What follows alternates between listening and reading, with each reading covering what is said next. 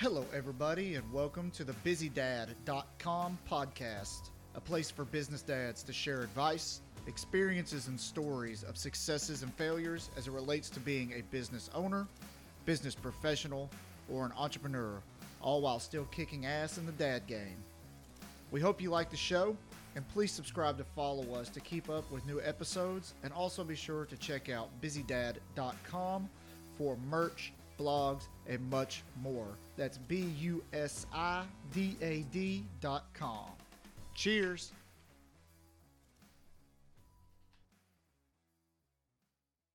All right.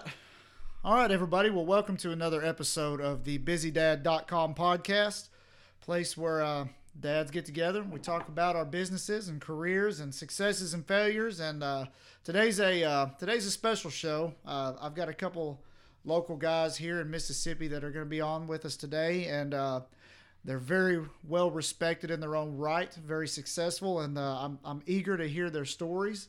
And, uh, and what's going on new with them. So let me go ahead and make some introductions here. I've got Mr. Copey Grantham, who was actually the BusyDad.com podcast first guest uh, as a as alderman Copey Grantham. Now he is uh, a mayoral candidate for the city of Saltillo here in Mississippi. Uh, very widely, uh, po- uh, very widely uh, respected, and ready to hear some more about that. We also have State Senator Mr.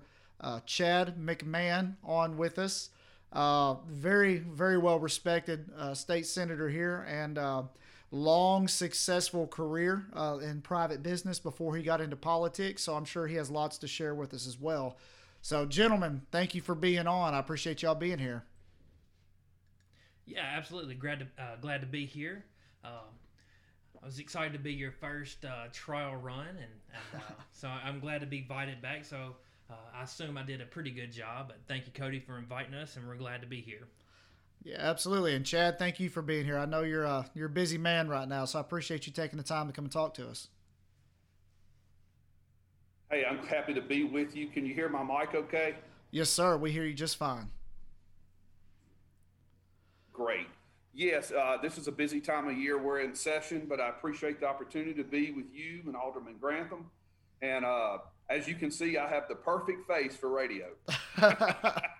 yeah, you, me too. I got a, uh, I did a, uh, I did a, I did a podcast a couple months ago with a guy that's a, a very uh, well-known graphic designer and a digital artist up in, uh, I think he was in South Dakota. And when we were doing this, uh, I was telling him about how I was looking to expand some of our merchandise and come up with some new designs and ideas and he uh, he let me know that I had the perfect head for a microphone. He's like, I would love to Photoshop the shape of your head into a microphone. I said, well, it's a good thing this is audio only, then. That way I don't have to worry about that. Uh, well, uh, let's. I've got a lot that I want to talk to because uh, you know Copey and I are, are, are real close friends, and, and, we've done a lot of business together and things like that. Chad, you and I, we, we've traveled in a lot of the same circles uh, in our private careers. You have the same background as, as my current uh, career path with one of my business ventures before the politics side. And then you and I have also traveled in some of the same circles, you know, on the, the political, uh, on the campaign trail. So there's a lot I want to talk about. So I just, let's jump into this. And, and Chad, I want to start with you before, uh, sure. you know, let's, let's, let's get to, uh, let's talk about politically let's start there did you what where what's your political upbringing your political background? Uh, what uh, was the road the path that you followed that led you to where you are now as as a state senator for the great state of mississippi? Well my background is my family's very blue collar people. Uh, my one of my grandfathers worked for the post office the other worked for the telephone company. My dad owned his own cabinet business for years. My mother had her own successful Mary Kay business, so we were very, very much blue collar, uh, middle income family. I would say maybe even lower, lower high, uh, high end, lower class uh, as far as income. But uh, I studied history in school, and I've always been interested in politics and history of, uh, of the United States and our republic. So uh, you know, I'd been working for the same company for 23 years and then decided to offer myself to the people in Guntown, Mississippi, and ran as an alderman. So I served as an alderman for four years, and I'm serving my second term as a state senator.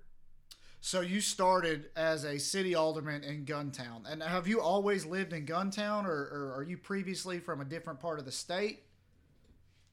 Cody, I was born and raised in Tupelo, Mississippi. I was born in the hospital there in Tupelo, so I represent, represent the hospital I was born in and the high school and the school system I graduated from. I'm proud to be a Tupelonian.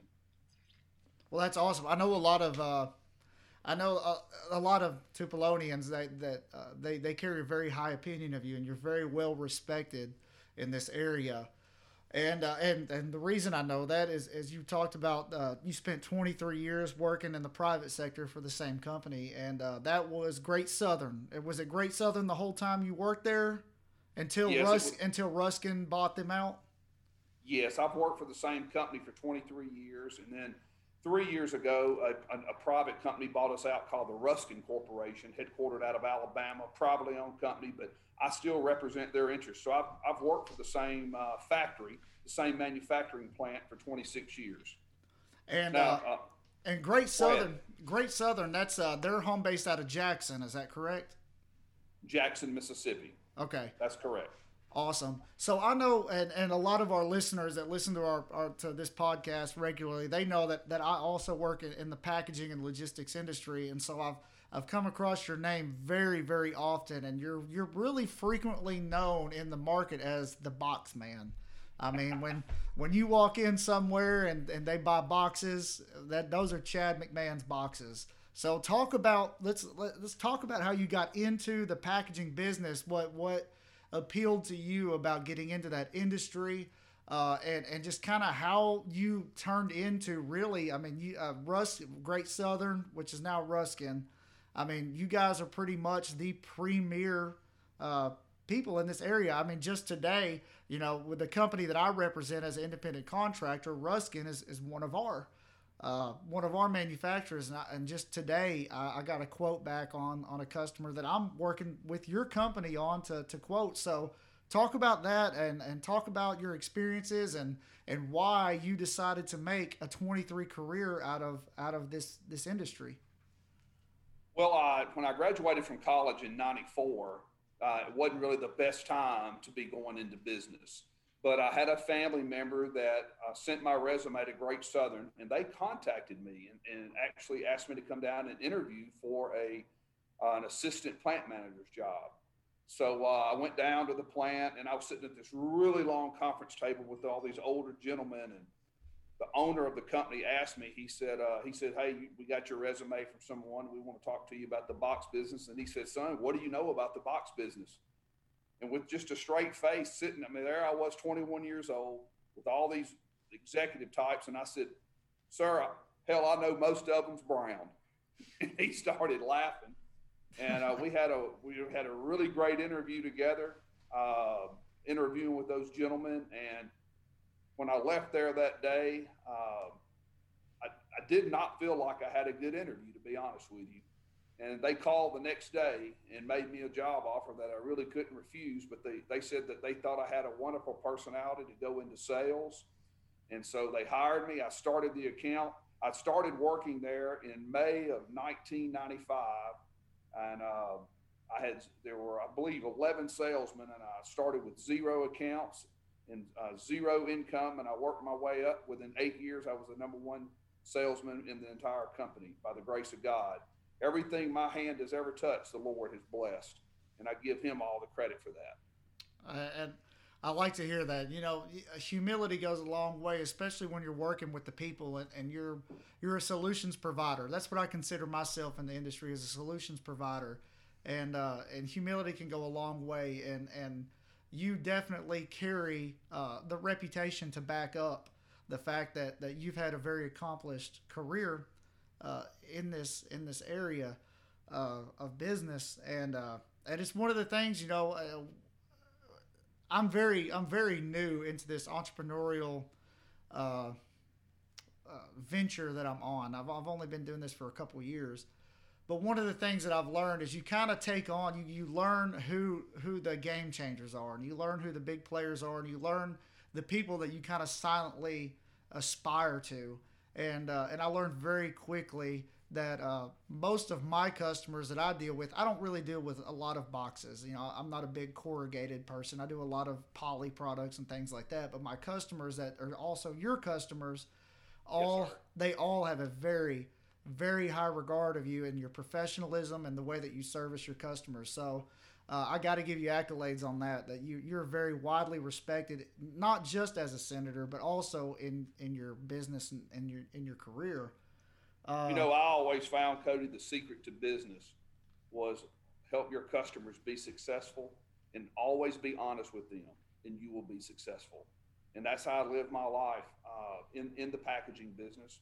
I, I, I will share with you, I'm not boasting, I'm stating a fact. In, in my industry, uh, you know, I was a top producer in the southeastern United States, uh, selling well over a million dollars a month in corrugated, which is uh, that's strong. That's That- strong. that's a the- lot. The, average, yeah, the average carton salesman in the United States will sell about a quarter of a million dollars a month. That's 25 truckloads a month, and my my business was a million plus uh, uh, in sales. But it, like I said, it was because of I, I helped my customers be successful. I wanted them to be successful, and I always told them the truth. Even when it was bad news, I told them the truth so that they could plan for it. And that's how I built my business. My customers made me successful. Absolutely, absolutely. And to break this down to to some of our listeners that, that may not be familiar with with this area of business, when it when when Mr. Uh, Senator McMahon talks about uh, doing a million dollars of, of sales annually, uh, we're talking about an But industry. no, that was, a, that oh, was, that a, was month. a month. Excuse me. Okay. Well, that okay. So a million dollars a month of sales. When you break this down, most corrugated products, which are boxes, most boxes, uh, the vast majority of them are priced under a dollar. So I mean, that's more than a million boxes a month that that you've established as a portfolio in your career. It was actually over 153 53 foot truckloads, over 100 a month. Now, I like to say this in sales any salesman can sell something. I sold truckloads of empty boxes. And it's really never been a better time, Cody, to be in the box business. No one saw what e commerce was going to do for the box Absolutely. it's not just the Amazons out there that are doing very well. It's individuals, it's the mom and pops that have small businesses. You know, they now have access to a worldwide market. And it's really incredible what's happened in the box business. It truly is. Absolutely, and I, I, I couldn't agree with that more. Um, a- lot of it, you know, the, the mom and pops are kind of they're kind of the bread and butter. You know, you get a lot of some of the the bigger accounts that are doing the bulk buying and buying the truckloads. They're they're nice, but the people that you really feel accomplished and the people you really feel like you're benefiting are the ones that every penny that they have to account for out of their budget is a penny that comes out of their pocket. And those are the ones correct. that you really feel accomplished when you bring a solution to them. Uh, well, let's let's let's shift a little bit here and let's let's bring Copey in. Uh, Copey, the last time we talked to you, you were just uh, city alderman uh, discussing uh, the probability of your reelection as a city alderman. And since then, plans have changed, and uh, and I've seen signs, and uh, you're you're on the, the ballot now for mayor of Saltillo. So tell us about that and what motivated you to get in, and uh, let's hear about that. Absolutely. Well, you know, we- we're working hard. We're putting out signs, putting out yard signs. You know, Cody, I just I've become a product of witnessing government not work for people, and I'm ready to you know make a change and you know b- you know just working and seeing a different lens through a different scope. You know, where whether it was when I was work for law enforcement or or own my own uh, business and working through government with that, I just I've just seen sometimes that that we can do better. That government should be working for the people and not the other way around. So yes, I, I'm running for mayor. I'm really excited about it. And you know, my most of my campaign is just back to the basics. You know, let's open the city hall. Let's open the mayor's office. Be accessible to the people. Let's start taking debit cards. Let's start live streaming our board, our uh, city beat, our city board meetings, so that you can witness how are we spending your money how are we focusing on your city transparency that's all you know that's my big focus and it's time for the uh, for the government to start listening and working for the people and uh, so we're excited. We're going to do great things, and uh, we're working it hard, and uh, excited about the race. Well, as you're uh, as you're getting out, and this this is still fairly new. The election's not until April. Uh, but as you're getting out and, and you're talking to your constituents and you're, and you're talking to the voters, what's what's some of the feedback as far as your platform that you're getting on some of these points that you're running on? Yeah, so I'm getting really good feedback, and you know, usually it's positive because at the end of the day, this is their ideas. Every idea that I've, I've that I'm running on my campaign, it, it, came from the citizens. It came from the constituents. So these are, you know, it's, it's it could be hard to say, but these are not original ideas. I'm listening to the people, and I want to implement their, you know, their vision for Saltillo. So you know, I'm working for them. I'm listening, and I'm working for them. And so feedback's been great. We're working hard, and I always want to be the hardest one running. I want to work the hardest because I, I can sit here and tell you how hard I'm going to work as mayor, but let me prove it to you. Let me show you in the campaign that I'm going to work the hardest as a campaign. And if elected, I'm going to be also the hardest working mayor. I like that. I like that. So, on the point of, of working for the people and, and listening to the people's voices, a few months ago, uh, Senator McMahon, you actually uh, you went viral. you kind of you kind of blew up off of uh, on on social media networks based off of uh, some of your constituents and some concerns that were addressed to them. Uh, talk a little bit about uh, some things that you've learned and, and as far as in your tenure as a senator, some some ways that you have found to represent the voice of, of your constituents and of the people of Mississippi uh, and how that's contributed to your success and and some things maybe that you've learned along the way. You know, I'm I'm really excited about what I'm seeing in, in politics. I think we're seeing a new generation interested in politics. I want you to think about something for just a moment, Cody, and for those that are listening. The baby boomers are still involved in politics at this point, and really, we're just beginning to see Generation X begin to infiltrate into politics. Think about that for a moment. You know, uh, President Trump was a baby boomer. President Biden, he's a baby boomer. We haven't had a Generation X. Uh, we've only had one Generation X president so far, and I believe that was uh, uh President Obama was a Generation X. I think he's just a little bit older than I am. I'm 49, um, and, and he may be just the tail end of the boomers. But so I'm excited to see that young people are beginning to uh, pay attention to politics and getting involved in politics. And it's important to remember when you're in government and in politics, Ronald Reagan used to say, you know, never miss the opportunity to get 70% of what you want because you can't get 100% of what you want. And I think sometimes people have lost vision or lost the sight of our entire government was built on a compromise. That's why we have an upper house, the Senate, and a lower house, the House of Representatives. That was a compromise between the big states and the small states. We compromise here in this building every day. I'm willing to compromise on fiscal matters. I'm willing to, to compromise on policy. I do not compromise on social issues uh, that go against my Judeo-Christian heritage. And but I do uh, I do I do work with both parties with, with, with, uh, to try to find what's best for the, for the people of Mississippi. And it's important to and it's important to remember I represent 57,000 people, and I really try to find the center where most people are before I take a vote. So I return every phone call, I return every text message, I return every email. If you live in the Mississippi 6th Senate District, I try to be responsive and listen very close to what the people are asking me to do. Absolutely, and and I I believe I believe that that's really attributed to the fact that you are one of the most well known and well liked representatives that we have in this state. I mean, people well, really. I mean, and it's true. You know, uh, I go to a lot of places. When I was, uh, and, and a lot of our listeners know this from from previous podcasts. You know, when I I, I, got my foot in the door in the in the political realm, and I, I, traveled with the the medical marijuana program in the state. One of the things that was always, you know, when I would go to a, a Republican uh, Women's Association meeting or committee meeting or something like that, one of the things that was always brought up to me was they would talk about members, and uh, and and Chad McMahon was always one of the most respected members anywhere that I went. That they wanted to make it aware to me that uh, that that you had their respect, you had their support, and uh, and and that that that's a testament to everything that you just said.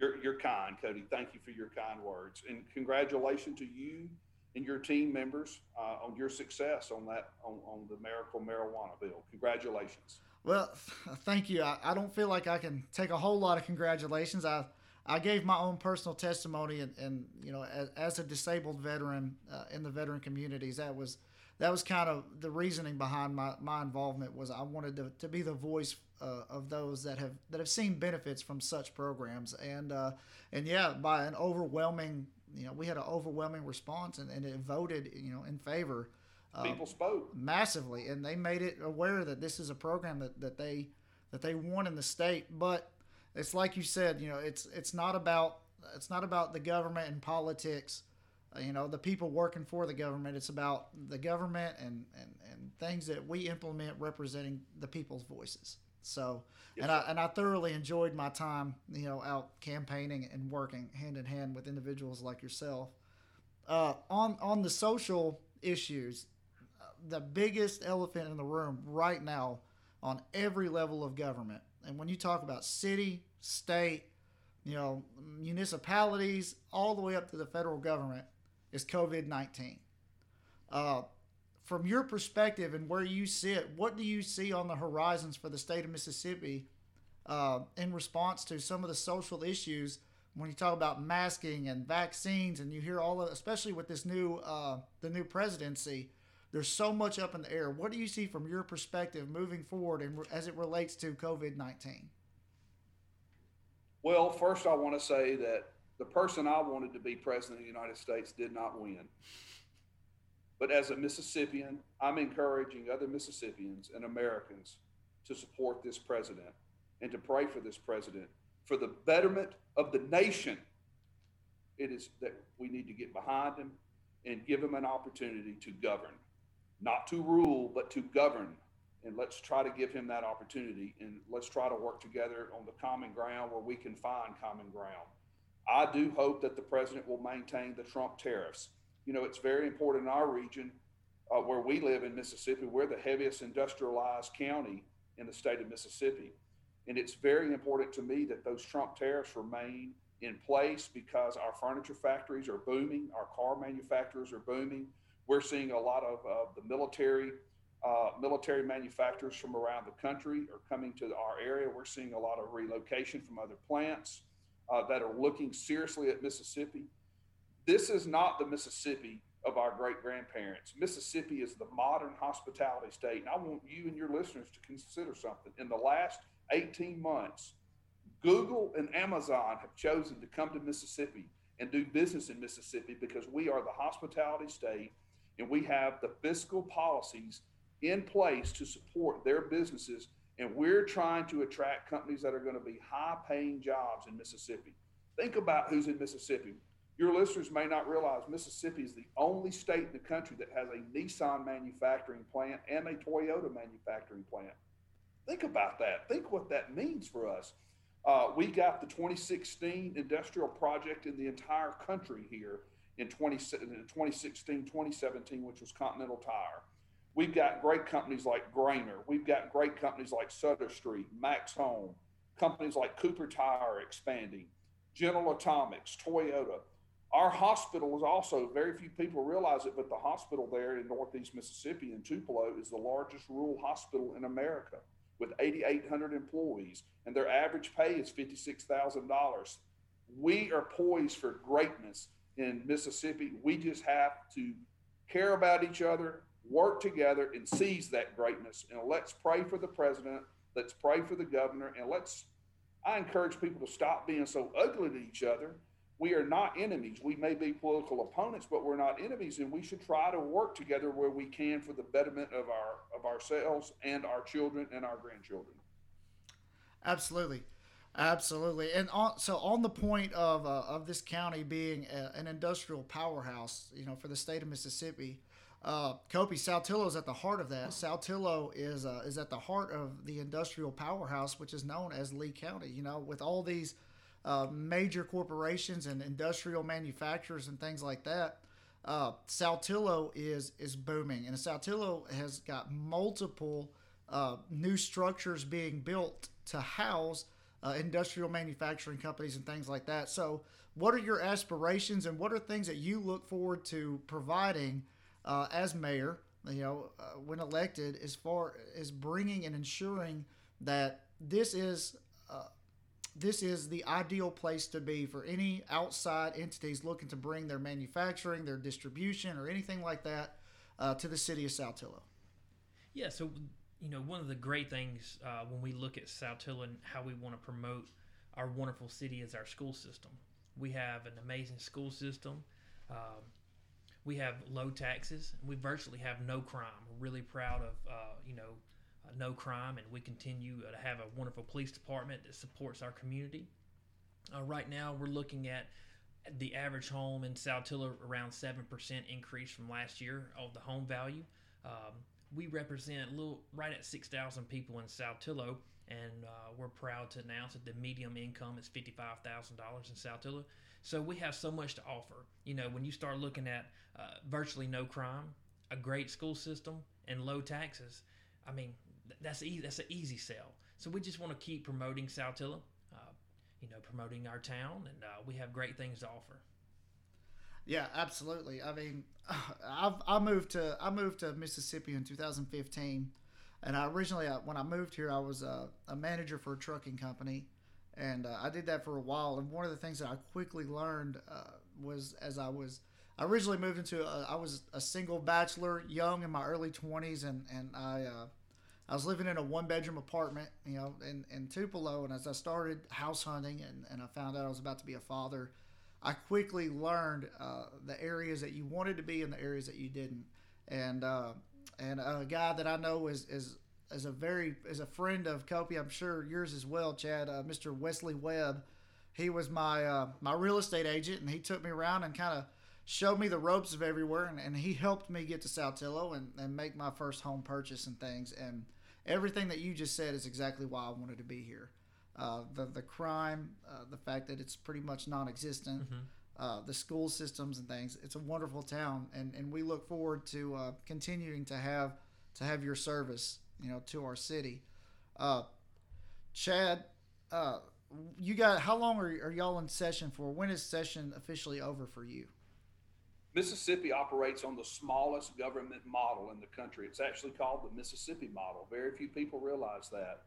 Uh, we will be in session in January, February, and March, and we'll be out of session by April 1st. So we could, we truly are a part-time citizen legislature. We'll come in, we'll do the people's business, and we'll go home to our private sector jobs. This year, last year, we actually finished up the longest session in the history of Mississippi because of COVID. We kept having to take recess and break and come back. And uh, but this year, we hope that that we're not going to have that happen. And a lot of that has to do with the fact that the efforts of Donald, uh, President Trump, he was able to do warp speed to get the vaccines out. Uh, we're going to have plenty of vaccines here in Mississippi.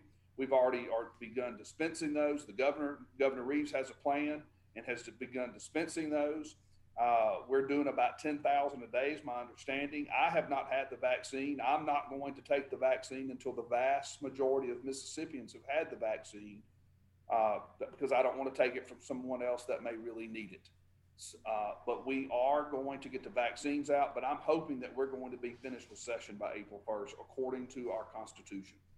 Okay, so so during this session, and, and with everything that you just said taken into into account, as far as you know the actions and and the uh, the timeline that transpired in 2020 with the recesses and everything, what what is what does the agenda look like uh, for the Senate, you know, during this time of session? What are some of the biggest things that we can look forward to being presented up for vote that you guys are trying to move forward for the state of Mississippi during this time in session? Well, first, I would like to say I believe that elections are important. It's called election day, not election month. We voted last year not to have mail in voting in Mississippi. Uh, you can have absentee voting in Mississippi, and then you can vote on election day. Uh, I believe we will have to defeat uh, we will have to defeat measures this year from the uh, opposing political party uh, that's going to try to have mail-in voting. I'm going to oppose that. So sometimes it's not just what you can pass; it's what you can kill. Also, uh, some things that I'm for that I think will get done is uh, I've been working with the cities of Saltillo, Guntown, and Baldwin over the past four years. We have looked at a unified sewer system to keep the costs down for our citizens and to have the capacity to, to continue to grow in our area. Uh, we've been very successful bringing home almost uh, $3 million for that, and we'll plan on getting another $2 million for that program this year. Every dollar that I can work to bring home is, is a dollar that we don't have to charge the local folks uh, on their property taxes and sales tax. So I'm happy about that. Uh, as far as the state, you know, some of the other things that I think that are going to be important, we, we're going to have to do something uh, with taxation. I'm willing to entertain eliminating the income tax in the state of Mississippi. Uh, want to do that to make us more competitive with the surrounding areas and actually the CDF, our Community Development Foundation, that's important to them as well. That's one of the goals that we would like to eliminate the income tax. Uh, I think we're going to have to do something with the ABC distribution. A lot of the small independent um, uh, liquor stores have called me and said they can't get product. We've got some problems there. Uh, we've had hearings on that. Uh, we're going to continue to expand broadband. I'm proud of the work we did last year. We put a laptop or an electric device uh, uh, in, in the hands of every single Mississippi student. Man, we were the first in the country to send a, a, a, a laptop or a electronic device uh, for learning in every school child's hands in the state of Mississippi. I'm proud of that. We're continuing to expand broadband. Uh, there'll be some other things that are important. Um, I've got a series of bond bills that I'm looking at, but I'm also looking at a cash bill. I think it's important that people can continue to use their cash at retail businesses. We can. That's really not a two-minute conversation. That's a that's an entire conversation. But uh, we're going to work hard and take care of the people's business this session.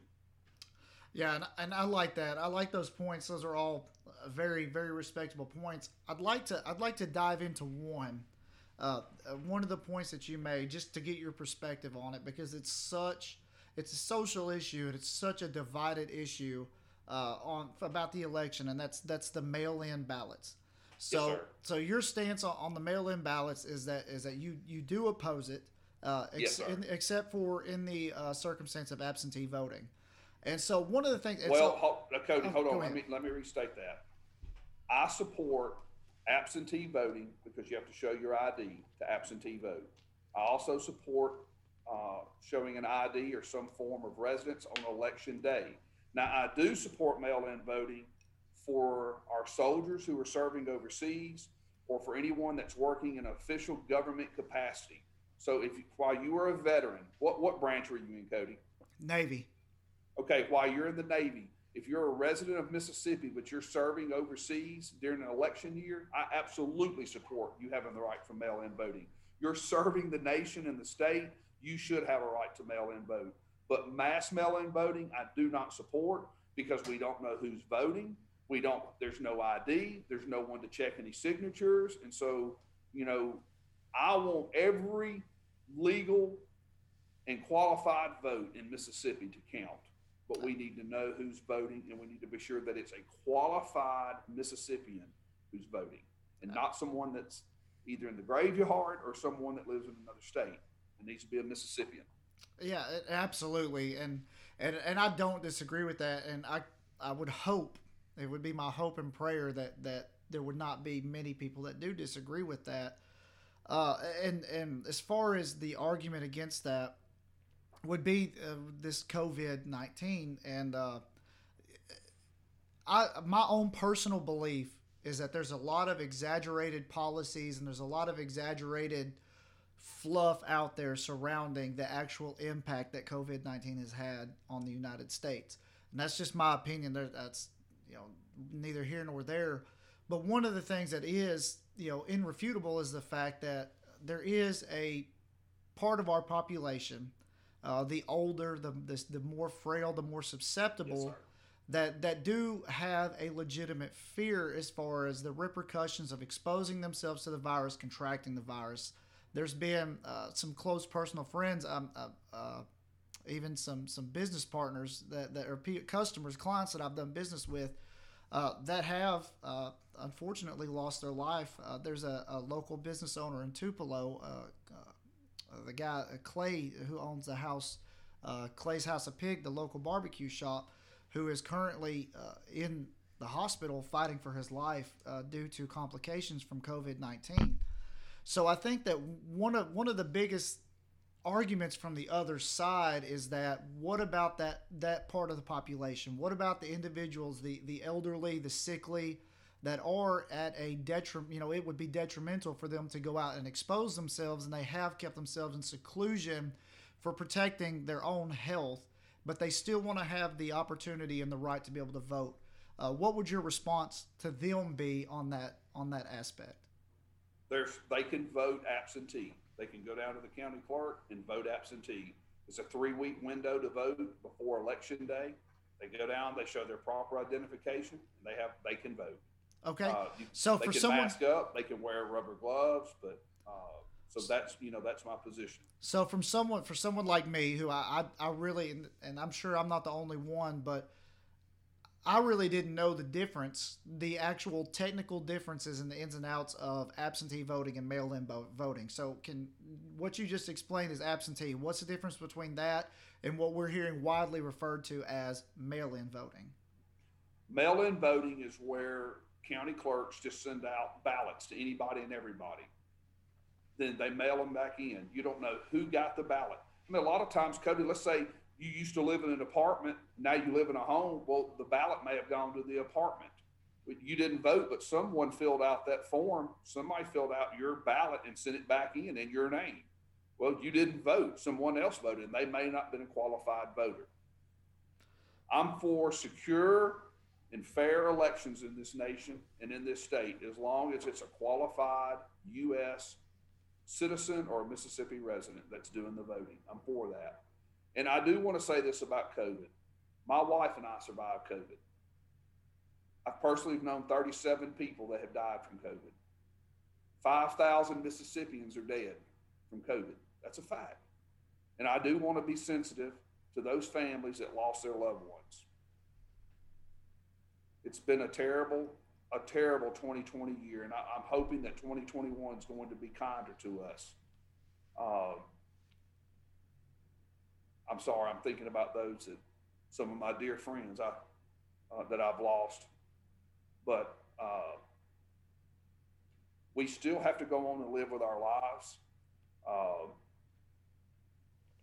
I think it's an individual. Individuals need to be careful about. I, my wife and I have no idea where we where we contracted COVID. We, my wife hadn't left the house for the most part since March. I keep my hands uh, washed and I keep my face covered, and yet I still contracted it. But we did survive it by the grace of God. So I ask Mississippians to be careful, to, t- to practice good hygiene, follow the advice of the CDC, and you know, as Christians, I'm a I'm a Christian. I'm a follower of Jesus you know, we're supposed to obey those in authority.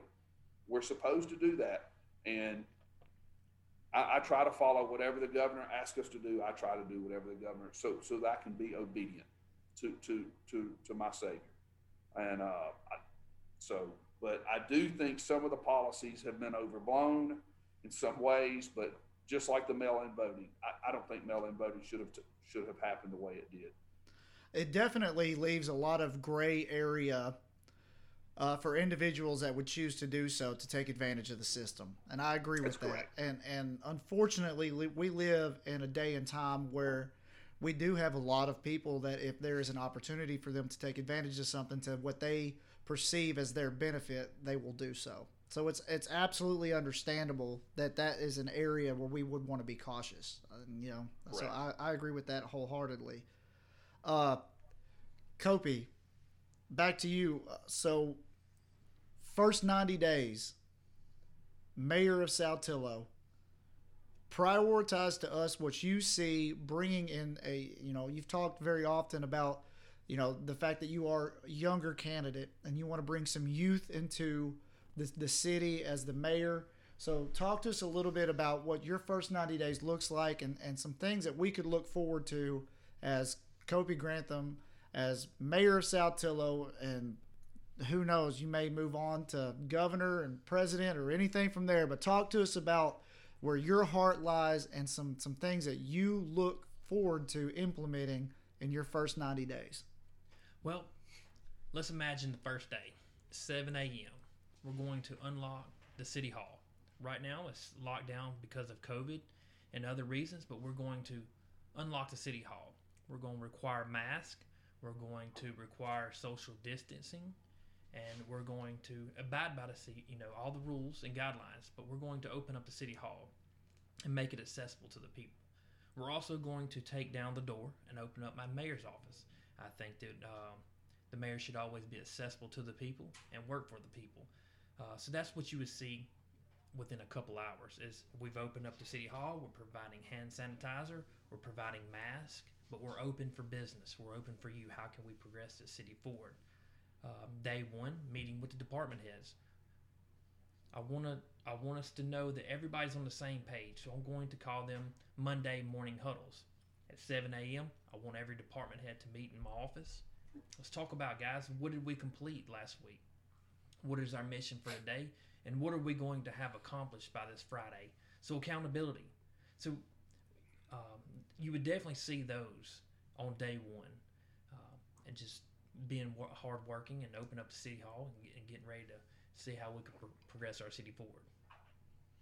So uh, one of the reasons why I wanted, you know, when when Senator McMahan agreed to, to come and do the show, and I wanted to bring you on, is because one of the things for individuals like myself that we may not be privy to is the relationship as it, you know, pertains to uh, the relationship between local municipalities, cities, and state level policies and things like that.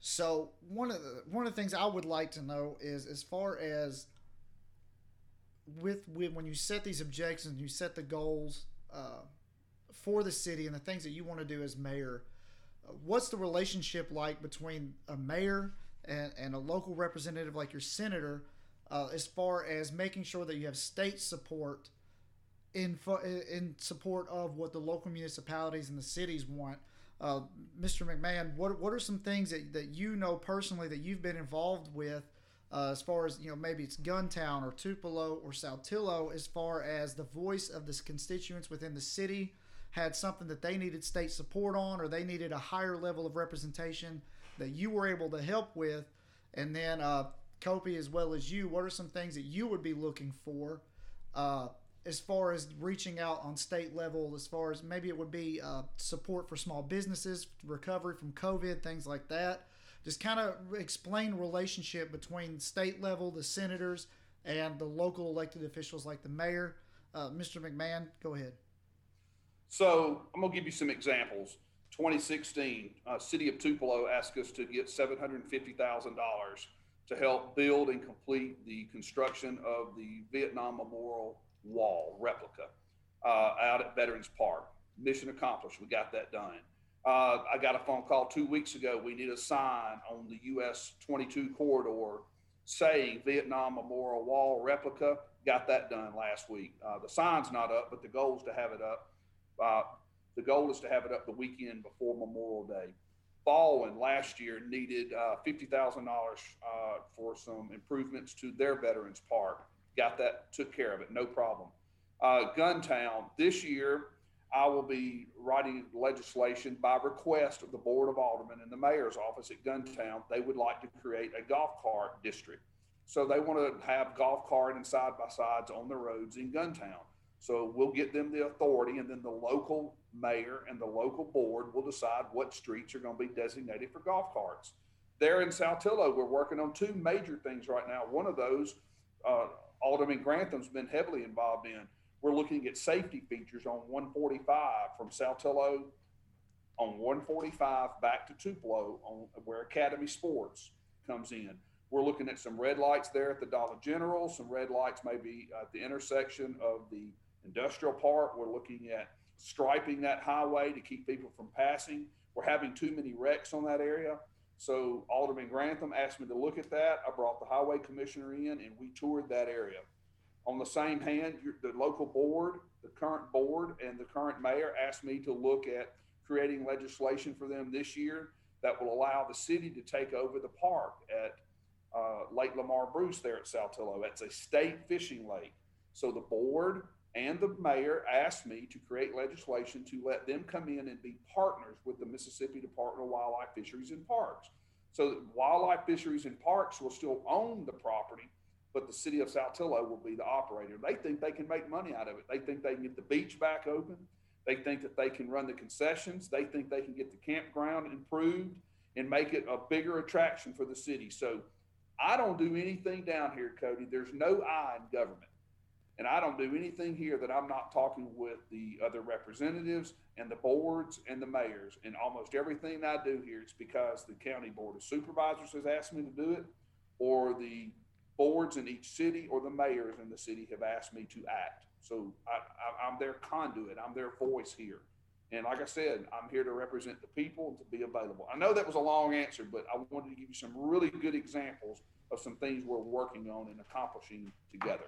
No, yeah, no, and I, am I'm, I'm glad that you did, and I appreciate you taking the time to uh, to provide those examples, uh, because those of us that are not heavily involved in the same level as you guys are is a lot of it. You know, we just see things happen. We don't really know the mechanics of it. We don't really know what led up to it actually happening, and and that's a lot of the Lake Lamar Bruce thing. That's got me excited because I feel like Lake Lamar Bruce is just kind of not living up to the potential of what it could be. Right. So I would love. Cody, when I was a kid, we used to go. We used to travel to Saltillo, and we would go up there and swim all day on Saturdays in the, in, in the lake. And they had a concession stand, and some people would do a slip and slide, and I mean, people would boat and kayak and canoe out there. That lake, you're right, that is a wonderful asset right there in the heart of Lee County that we could utilize. And look, I'm, I'll, I'll do the same thing for the city of Tupelo as well. If they want, if they call and say, hey, we'd like to take over the operation of Elvis Presley Lake, or we'd like to take over the operation of Tombigbee, same type. I, I'm here to do whatever the boards ask me to do. And I am working on some things for the County Board of Supervisors of Lee County right now. We're looking for a funding mechanism for a new jail. And we don't know what that's going to be, but we're going to come up with something uh, to help create a new a new uh, jail there in Lee County, and other projects as well. Not just a jail, but we need a new jail. Ours is currently bursting at the seams, and I communicate regularly with the sheriff of Lee County and the sheriff of Itawamba County, listening closely to what their needs are and working for them here. Yeah, I agree with all of those points wholeheartedly. Copey, outside of uh, the specific examples uh, listed by Senator McMahan, uh, are there any other uh, Saltillo issues or anything that's on your horizon that you would be looking, you know, at cooperation and, and bringing forth uh, to Mr. McMahan and, and, and trying to get representation on a state level uh, as far as moving this city forward and bringing about some change uh, where we would actually need uh, a senator's voice at the state level to, to help us with. Yeah, so just to echo, you know, we're working on a safety project on Highway Highway 145, which just happens to be the most dangerous street in Saltillo. So we've got that moving, but we we can also look at, you know, the county, the county level. You know, in Saltillo we have a 7.5 million dollar budget a year, which might sound a lot, but it's not when you start looking at municipalities and and city government. 7.5 million millions not that much money. So I know just in the last year, I reached out to our county supervisor, Mike Smith. He's been really instrumental in helping us when we fall short of, of, of tax revenue. So what we did was we went to the Grove subdivision in Saltillo and we just worked out a deal. You know, uh, we didn't have enough funds to secure this. So what we decided to do was with the board of supervisors, uh, we decided that look, if Saltillo buy the materials that the county would provide uh, the manpower and all the uh, mechanics that needs to do it, all the you know the bulldozers, everything that you need to build a new road. They used that and, and they used all their manpower, and then we just bought the materials. So when you start looking at a successful town, you know you have to think regional. You have to have good relationships with your supervisors, what your House of Rep, you know, House of Representatives, and your state senators, all those just build a great community. You know, you cannot do this by by yourself, and it's just it's great to have a great team around you. So we've been lucky to have such a great supervisor to not just look out for the county, but but the city's needs. So that's just another example of working together and working with different elected officials for the common goal of your city. I, I agree. I agree with that. So, and, and and along those lines, when it comes to the city alderman, you've put in your tenure as a city alderman. Yes, You've had you've had the experiences and, and you've brought forth things. Uh, as elected mayor, what are some things that you would be looking for in your city alderman and the people that you're going to be working around you? What are what are some qualities that you would really hope to have alongside you to help bring forth some of this change and some of these uh, these the platform that you're running on? So number one is we have to stop these mailbox surprises on our utility rates. So I would really like to start concentrating more and working more alongside our department heads. They know where the issues are in Saltillo. They know where the problem areas are. We don't always have to hire an engineer or a large corporation to come into our town and tell us what our problems are. So day one, I'd really start to, you know, let's look at our own problems. Let's solve our own issues. And then if we come across a, a, project that needs engineers then absolutely we'll call them they serve a purpose but they don't need to be in our town at you know once a week doing projects. So you know let's let's look at our own problems. Let's solve our own problems that we know that we can fix first. And and later on if there's bigger projects we'll call them but day one let's let's not, let's not reach out to so many engineers all the time. Let's let's fix the issues that we know where the problems are. Let's listen to our department heads. Our department heads know more about our city than any contractor in Jackson, any contractor in Memphis. So, back to the basics. Let's let our guys solve our problems. Absolutely. And uh, Senator McMahan, uh, from from your perspective, you know, as a representative of you know these these cities like Guntown and Saltillo and Tupelo, it's an election cycle. So so what what are some things that you're hopeful uh, about and things that you're looking for as far as qualities and perspectives from some of the uh, incoming newly elected officials? We know for a fact Tupelo is going to have a new mayor. So what are some things that you're hopeful that you're going to receive from some of these local elected officials as far as representing these small towns and these cities and these municipalities that you also represent at a higher level? Well, I meet with the I meet with the city council and the mayor in Tupelo on a regular basis. I meet with all of the mayors that I represent. I represent four great cities: Tupelo, Saltillo, Guntown, and Baldwin, Mississippi. So I meet with them. I listen to their needs. I also meet with their police chiefs.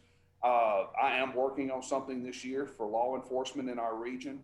Uh, if you, uh, we're working on enhanced penalties if you block roadways or streets. Uh, if you're protesting, you're not properly permitted look, people have a right to protest, but you have to have a permit and you don't have a right to block traffic. We're going to have enhanced penalties this year for that. Uh, $1,500 fine and 25 days in jail if you do it. Currently, it's just a misdemeanor. So that's something I'm working on. That was brought to me by the police chief of Tupelo. But uh, I do not act without without the uh, consent or without the request of the local boards. Uh, as far as the new mayor, whoever the new mayor is going to be in Tupelo, I'm going to work with whoever the people choose to elect. And so uh, this year, all the city councilmen will be on the ballot, as well as the, as well as Tupelo, and I do have some goals for them. Uh, they've given me some goals to work on this year, but I'm not in a position to share those at this time. Other than uh, I am working on something for the police chiefs. Awesome. Well, listen, gentlemen, we're coming up on uh, on the end of the show. I just want to take an opportunity first to say thank you both for being here. I've thoroughly enjoyed our conversation. I know I have learned uh, a lot, and so and I believe that uh, that a lot of our listeners have as well. So, first of all, thank you both for coming on and, and talking to us and sharing. You have a unique insights. You know, I mean, both of you hold very unique positions, not only in government but in your private lives and and that's what this show is about is, is taking and bringing forward stories of success and how individuals found themselves to where they are and uh, and just sharing that insight uh, so I just want to take an opportunity, and we'll, we'll go first with uh, with you, Mr. McMahan, is just some closing words, just anything you want to close out with, and then uh, we'll wrap this up. Sure, I, I want to say to all Mississippians and to Americans, our best days are ahead of us not behind us. Our best days are ahead of us. let's look for areas where we can find common ground, economic activity, uh, transportation issues. Uh, let's work together for the betterment of our school systems, for public education. Um, I do want to say, I do want to say this to all of those that are listening or watching this. I do want to say a blessing over you, an Old Testament. Many times the leaders would say blessings over the people. So uh, God bless you. May God bless your families. May God bless this nation. May He show His arm to be strong to us. And, uh, you know, may He prosper us and, and, may we have abundance in this nation. And Cody, thank you for your service to this nation in the United States Navy. My grandfather also was in the Navy. He fought the Empire of Japan in World War II on the Pacific Ocean. I'm grateful for your service. Thank you to all of the men and women who are serving uh, in the military, thank you for your service. To the police officers and to our first responders that are standing on a thin blue line around all of our communities and counties, thank you. I know that at any day, at any time, your life is in jeopardy. And uh, to maintain and hold the line and keep the peace. And thank you for your service. Absolutely, absolutely. All right, Copey, final words, final thoughts for us.